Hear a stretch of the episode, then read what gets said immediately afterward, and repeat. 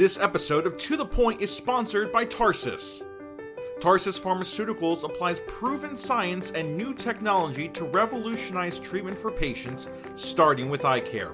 Tarsus is advancing its pipeline to address several diseases with high unmet need across a range of therapeutic categories, including eye care, dermatology, and infectious disease prevention.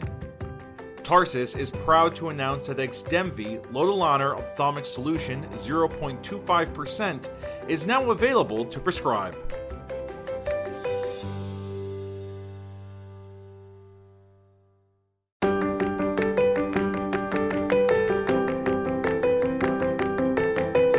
Ocular surface disease. It's complex, chronic, and progressive, but rife with opportunity for the enterprising optometrist. The mission of this podcast is to make this condition more understandable and accessible to those interested in specializing in it. So let's get to the point.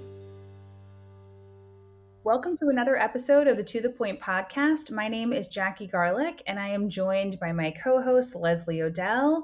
And listeners, we've got a great show today it's just me and Leslie talking to each other. And this is that's always a good one because I feel like lots of we just um, spend the majority of the episode sort of goofing around here, but we do have something really great to talk about today, and we're going to talk about one of the newest treatments for our dry eye patients. And the treatment we're going to be talking about is the newly approved. It got approval. It got approved in May. Miebo. So we're gonna. And Jackie, before you jump further, why don't you tell everybody who's listening how to spell this new drug that we're anticipating? Leslie. Okay, Leslie. First of all, before I was going to get there, but see, I knew you were going to be ahead of me. You're always ahead. Um, first of all, this Leslie, you think that you were joining this call as a co host, but really, in fact, you are being interviewed for this, okay?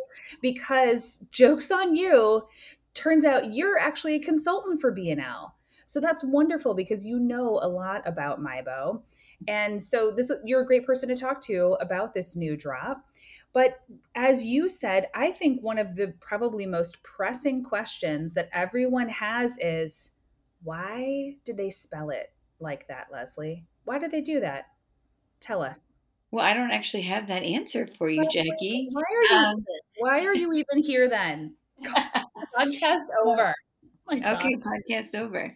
Um, so for everyone listening, Miebo, when you see it, won't be spelled M E I like we think about meibomian gland, but it's actually spelled M I E B O. Um, and honestly, I'm not sure why, but I'm sure that as this drug launches and we get trained, um, you know, the speakers trained and we see a lot of that push um, from the Bausch and Lomb team, that will have our answer. But for now, when you're charting and maybe making your wait list of patients to this new um, therapeutic, just remember M I E B O. I actually have to think about that. so did I, I thought thought the same thing. Well, mm-hmm. so this drop, you know, was FDA approved in May this year, and we have you know, a lot of options to treat our meibomian gland dysfunction patients. We have thermal expression, we have IPL, we have the mainstay of at-home warm compresses, we have immunomodulators with help with, you know, um, inflammation.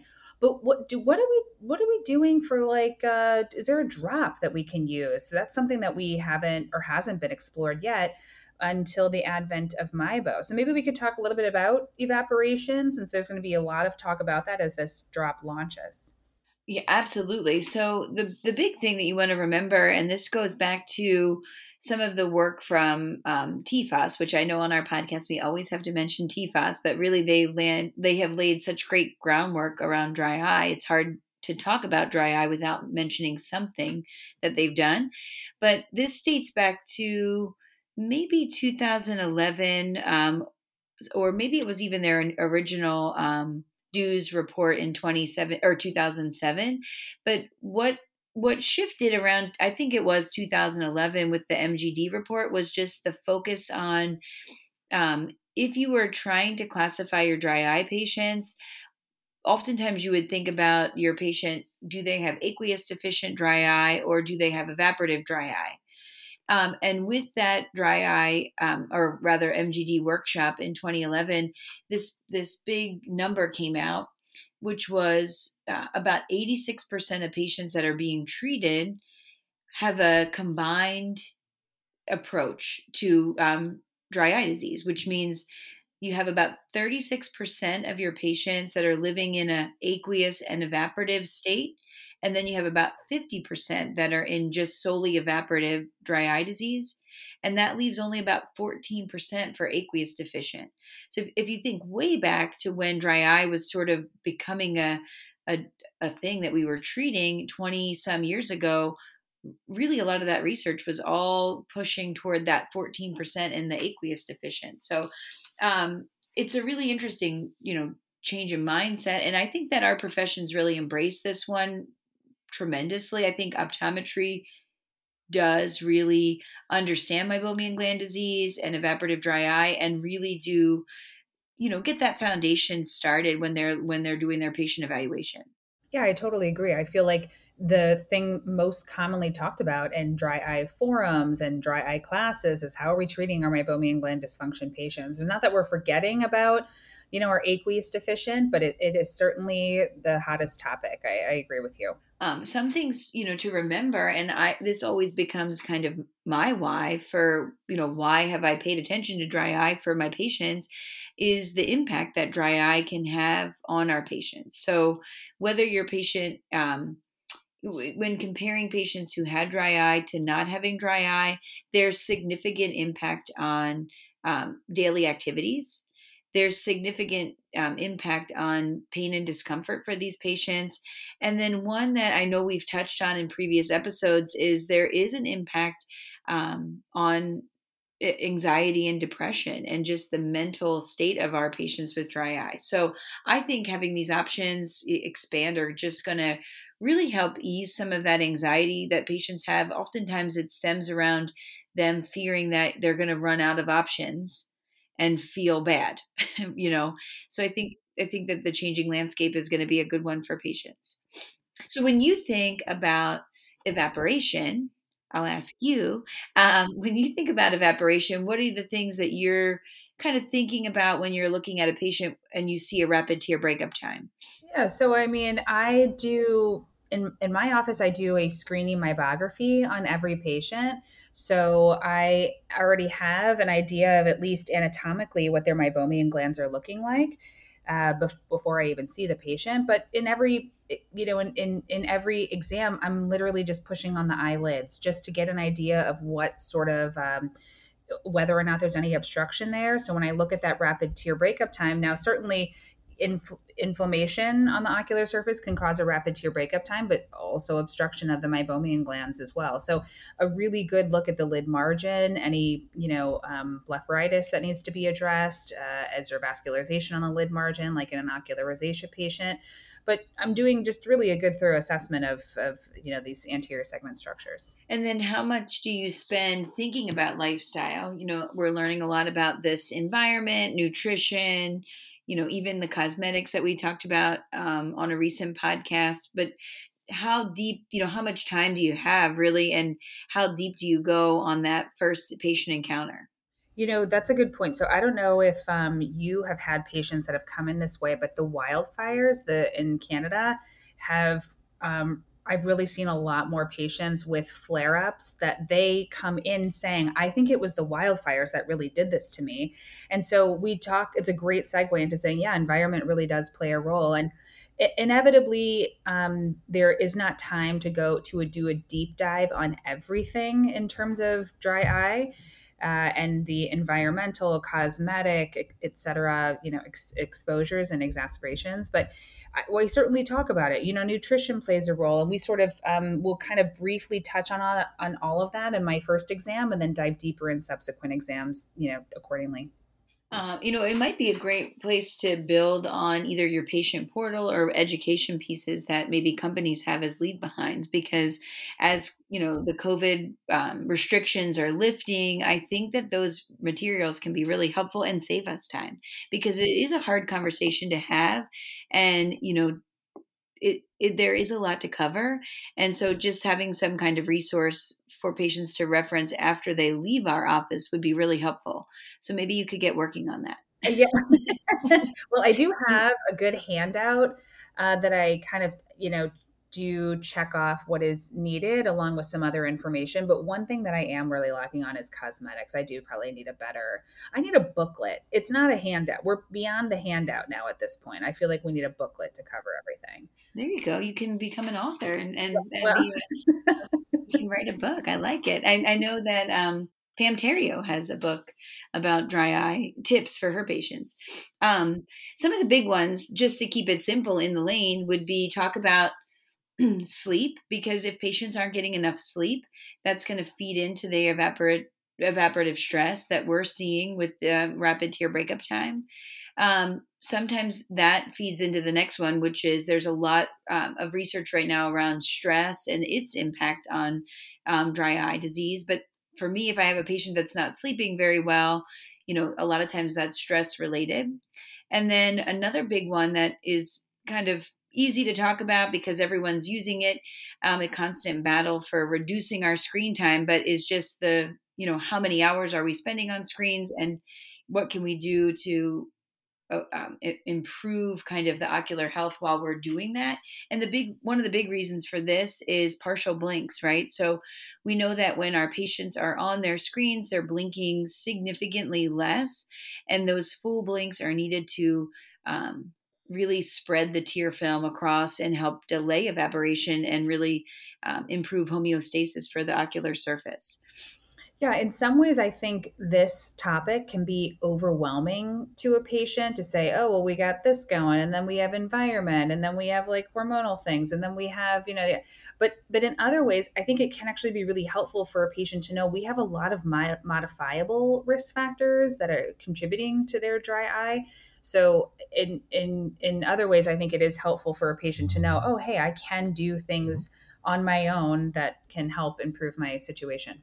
Yeah, I think I mean the empowering them I I think really does help. I feel like the dry eye patients are their biggest advocates, right? They're always Oh yeah. You know, it, over the years I've been doing dry eye, those are my patients that come in with literature. they actually like print it off and show me a study or show me something new that's available on the market and ask me what I think about it. So, they're definitely, you know, interested in learning as much as they can. Um, but, you know, impact the impact on vision is probably the biggest one that we can feel you know that we know that we're in the business of vision but patients still to this day do not think variable vision has anything to do with dry eye disease right? So you know that is one that i feel you know as the literature grows it's been really exciting to see hey this tear film really does have a big impact on vision. We're all in the business of giving our patients the very best visit, vision. So, improving the quality of the tear film is something that should be paramount in all of our exams, right? It should be something that we're focused on for everybody because we want all of our patients seeing the best.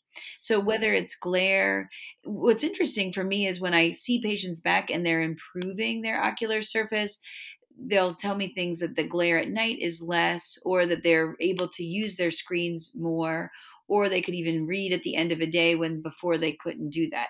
So, you know, I think that when we hear blurry vision, we don't want to always assume glasses and we want to make sure that that dry eye evaluation is part of those exams. I think that the most useful thing I have found is to talk more about the blurry vision when a patient does have this. But you know, like, do you is it constant? Is it always blurry, or is it come and go? Is it fluctuate? And that fluctuating vision is really critical to sort of tease out your dry eye patients.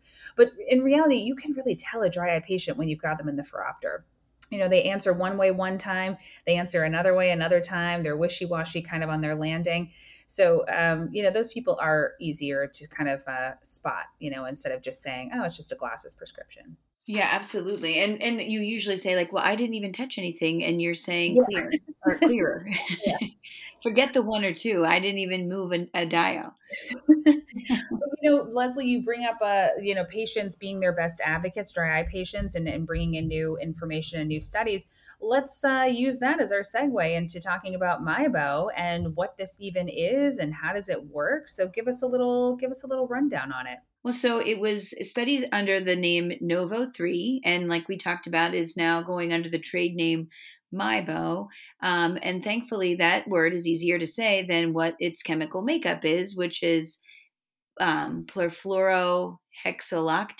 I believe. Yeah, that's right. You did it. Um, so, a couple things that really stand out about this novel, and, and the science has been around um, in Europe, um, I think in Germany and, and a few other countries for about a decade. And so it's not brand new science, but it's brand new to us here in the United States. One of the things that is unique to Miebo is the small drop size. So if you, and, and part of that is because there isn't water. So all of the drops that we have access to have, they're water based. Um, and so that is part of the, the, the composition and the delivery system, if you will, of the drop. And that's one of the biggest things that sets this drug apart is there is no water as part of its solution. And so if the normal drop size of a water-based eye drop is about 40 or 50, 50 microliters, this medication is about 11 microliters. I have had uh, a patient use the product from Germany, um, and it's so small that literally they can almost not even feel that anything hits their eye. It's amazing. Um, but that it's not the same way that patients like overwhelm their eye and flood it, and then they have all the drops streaming down. Um, but the upside of this is, you know, it can last much longer because it's a micro drop. Is the bottle size different? Like, is the, or is the bottle tip different than like you know the I, I, think of like Nanodropper which i use to sort of do a smaller drop for patients but is it is this drop bottle different as well you know i'm thinking about this bottle that i had as a, a sample not of Miebo but of um, its european um, sister I'll call it. I don't know what you would call that. But I don't think it was much different. And it didn't look like the top you're describing. Um, and because it's preservative free even in the bottle it's not having to go through that system to like eliminate the preservative it's preservative free um, the other thing that's really cool about it is the spreadability i think the traditional drop sat there like a water droplet and when you put the um, on the same surface, it's spread out completely because it has a much lower surface tension. So it that's why it's spreading out over the patient's eye, um, and they they don't realize that that's happening. This episode of To the Point is sponsored by Tarsus.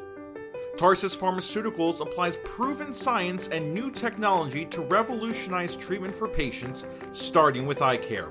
Tarsus is advancing its pipeline to address several diseases with high unmet need across a range of therapeutic categories, including eye care, dermatology, and infectious disease prevention. Tarsus is proud to announce that Xdemvy Lotilaner Ophthalmic Solution 0.25% is now available to prescribe.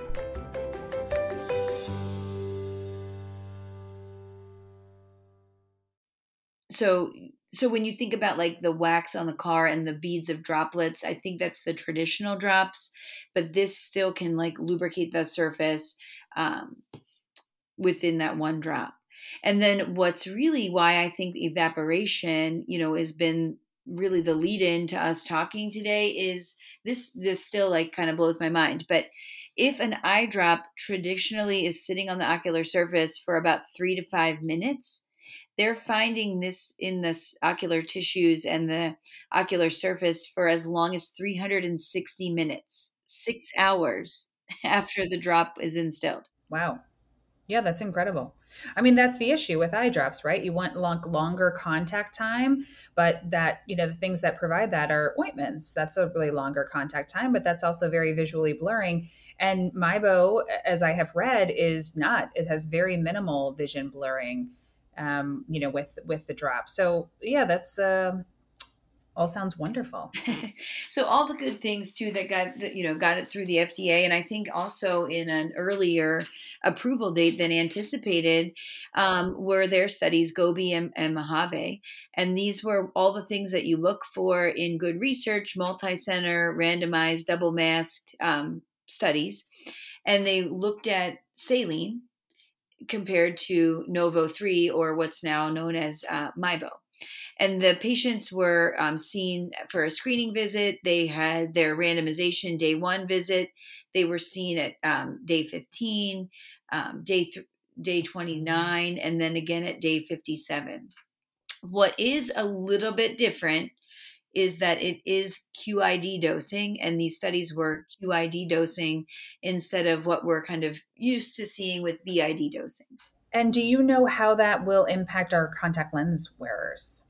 Can you put this drop on top of a contact lens? That's what I that's what I first think of when I go to QID dosing. Yeah, I I don't think the label is going to say that you can, um, but I think if you look at that first uh, you know, off label, it seems like if it's having residence time of 360 minutes with one drop, QID dosing might not be needed for everybody. But I think that's going to be something we have to learn, you know, as it, it comes into use.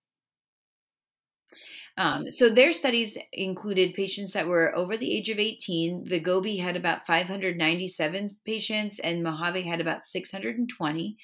And the primary ad- outcome was um, eye dryness score at day 57. Um, and they also obviously looked at safety outcomes and second um, some secondary outcomes. But um, let me just jump to what I wanted to share about signs and symptoms. So, change in baseline from total. There were two things in that um, initial study, and, and I was just getting caught up on the abbreviation, so my apologies there. But change in baseline from total corneal fluorescein staining at day 57, so their end day, and then also change in baseline um, from that eye dryness score on a visual analogs at day 57. So it again was looking at signs and symptoms, and they were able to achieve um, superiority in both um, studies for both of those outcomes. You know, I this this uh, visual analog dryness. Can you talk a little bit about that? That's something I I had to really look up prior to this podcast. oh, so and tell me if I'm wrong, but the way I think about that is um, kind of like a happy face on one side and a sad face on the other, and it's a scale zero to one hundred, and it's just like at that moment in time, where do you feel? Yeah, but I haven't. Have you seen that in other studies? Maybe I am not paying attention, but I was sort of like, wait, a visual analog dryness scale? I'm like, I actually am into this. I kind of like the idea of a visual analog scale. Yeah. So it is. Uh, I will say the way that I've used it in research. Um, that I, I have used it in research before, and the way that it looks when when I do that is they're given like a rule I feel like they're given a ruler or we're given a ruler and they have to maybe they just do mark randomly between the uh, the 0 to 100 but then we sometimes had to measure it and that's how we got like what their symptom was but basically it would be like you were measuring 0 to 100 millimeters or something. Well as a side note i literally i do a speed score and and on all of my patients as, as well but i also really just ask them hey what what's your level of dryness on a scale of 1 to 10 10's terrible 1's minimal. And i just feel like that provides me with a lot of information. So i'm all about these uh, visual scales or this sort of 1 1 to 10 or 0 to 10 0 to 100 sort of um, scales. I do feel like that provides a lot of you know uh, sometimes more reality i don't know than a speed score. Sometimes you know you're trying to just be like how bad are you exactly? Can you just tell me you know like wh- where are we? Are we because t- sometimes it's surprise like if someone's like oh i'm an 8 out of 10 i'm like oh yikes okay let's deal with that. And then somebody's like oh no it's like a 1 or a 2 it just gives you a lot of information i think with something very simple like that yeah. I think it's just good to also like, you know, you can get overwhelmed by those numbers, especially you walk into a speed that's 28 out of 28 and you're like, where do you even start? And I think it's just really good to, in those people, ask those two questions that we talked about before. What is the thing that bothers you the most day to day? And when does it bother you the most? Yeah. And totally. then I think it just really allows you to kind of hone in on what might be missing.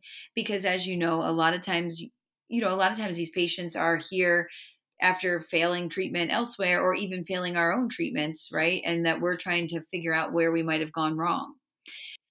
You know, I have I have very limited experience um, other than you know kind of working with Bausch and Lomb on the journey of uh, of approval, if you will, just a little bit behind the scenes, like how do we document meibomian gland dysfunction in our office? And I will tell you that it's really hard to document meibomian gland dysfunction in an EHR, right?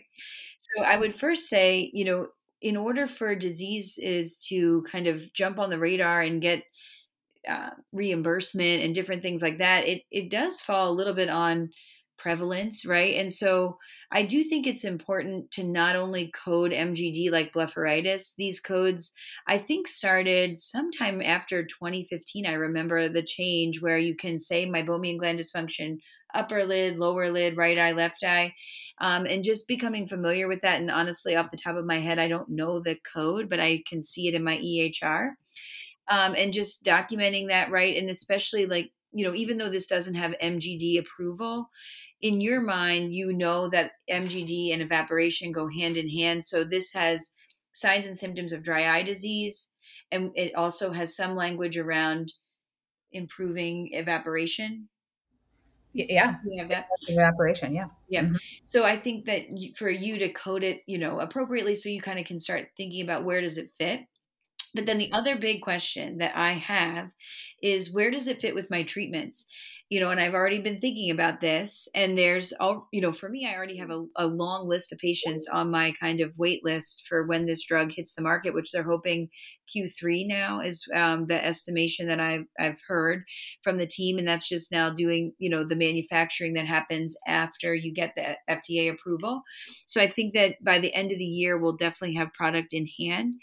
But um, what I was going to say is, I have a lot of patients that have been through gland clearing treatments, whether it's TearCare, iLux, LipiFlow, IPL, you know, all of them, and they still just can't seem to keep good tear breakup time, right? They aren't normalized. They they have improved gland function, but they're not perfect glands functioning. And so for me, that's one of my first patients that I'm excited to try this out on. And then the total opposite end of the spectrum, which are the patients that really have no glands for me to treat and they have instant tear breakup times and tremendous evaporation.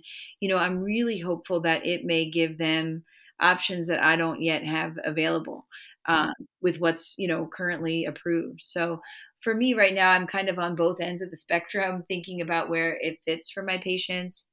Um, I'm pretty sure the language around contact lenses is going to be not over top, but don't hold me to that either. Mm-hmm. That I mean, that sounds appropriate. I feel like what that's what they all are. I I think this is you know yet another good option for us to treat dry eye patients. It's a different mechanism than what we have seen before. So I think that's very interesting. And I think, you know, it's great to just try it on everyone. You know, I I I think that's how that's how I get better familiarity with a drop and it's you know how effective it is and for whom it seems to be the most effective.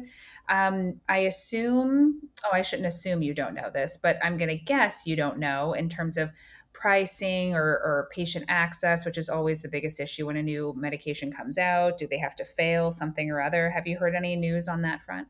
I'm not so sure about failure. I mean, I know it's going to be a barrier for Medicare patients. You know, obviously they're always the trickiest ones with these new technologies, but um, I think that they're going to come out like everybody else with good rebates for our commercial patients.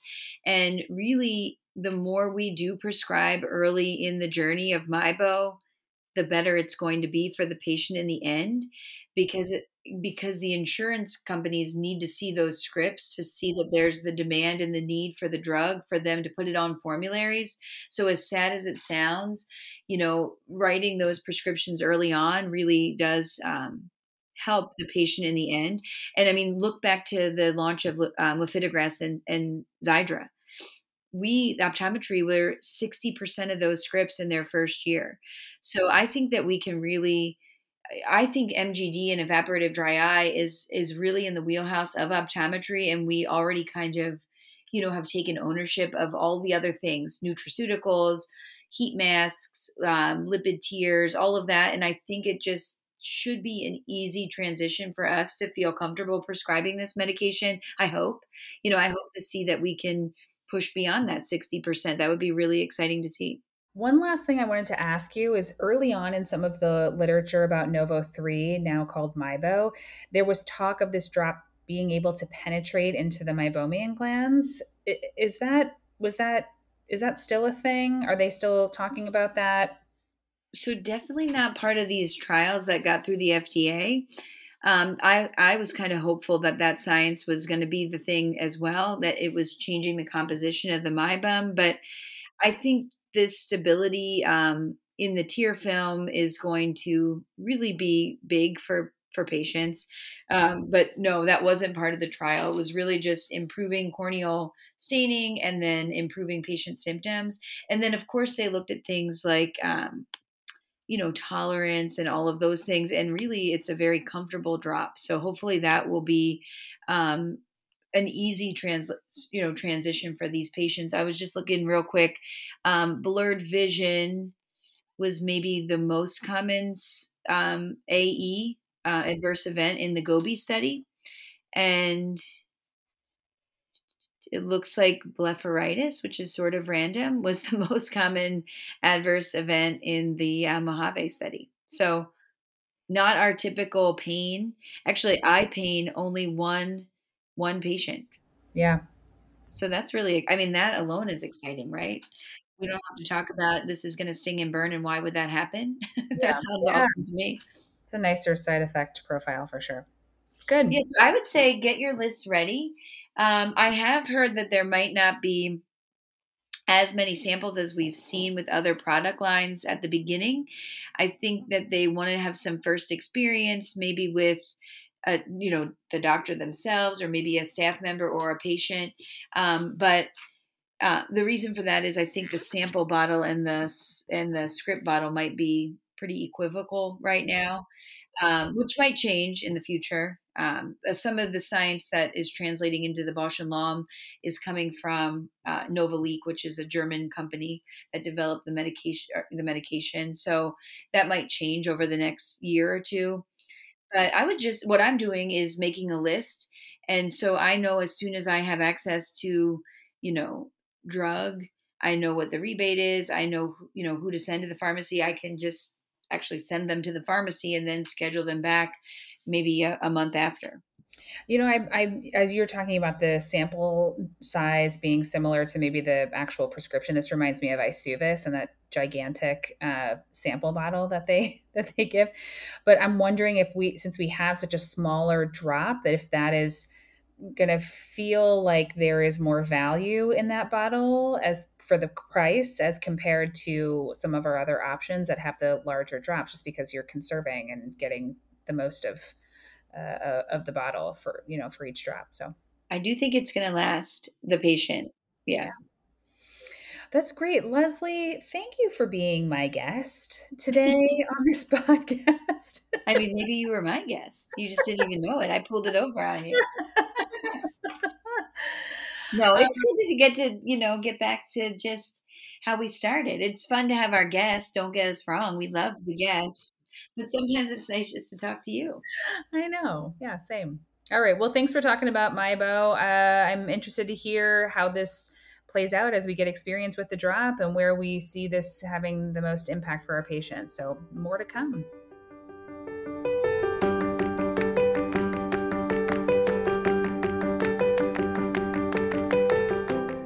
And now for the to the point wrap up. Fall of 2023 will bring us the newly approved Miebo, a four time a day medication for signs and symptoms of dry eye disease, recently approved and being carried through Bausch and Lomb. This medication is unique because of its small drop size, 11 nanometers, its lack of water containing eye drops, preservative free nature, and its tremendous spreadability over the ocular tissues. It is found on the surface of the ocular tissues 360 minutes after drop installation. I think it's going to prove to be a great addition to our treatment bag, another option for our patients who are suffering from dry eye disease and evaporative dry eye disease.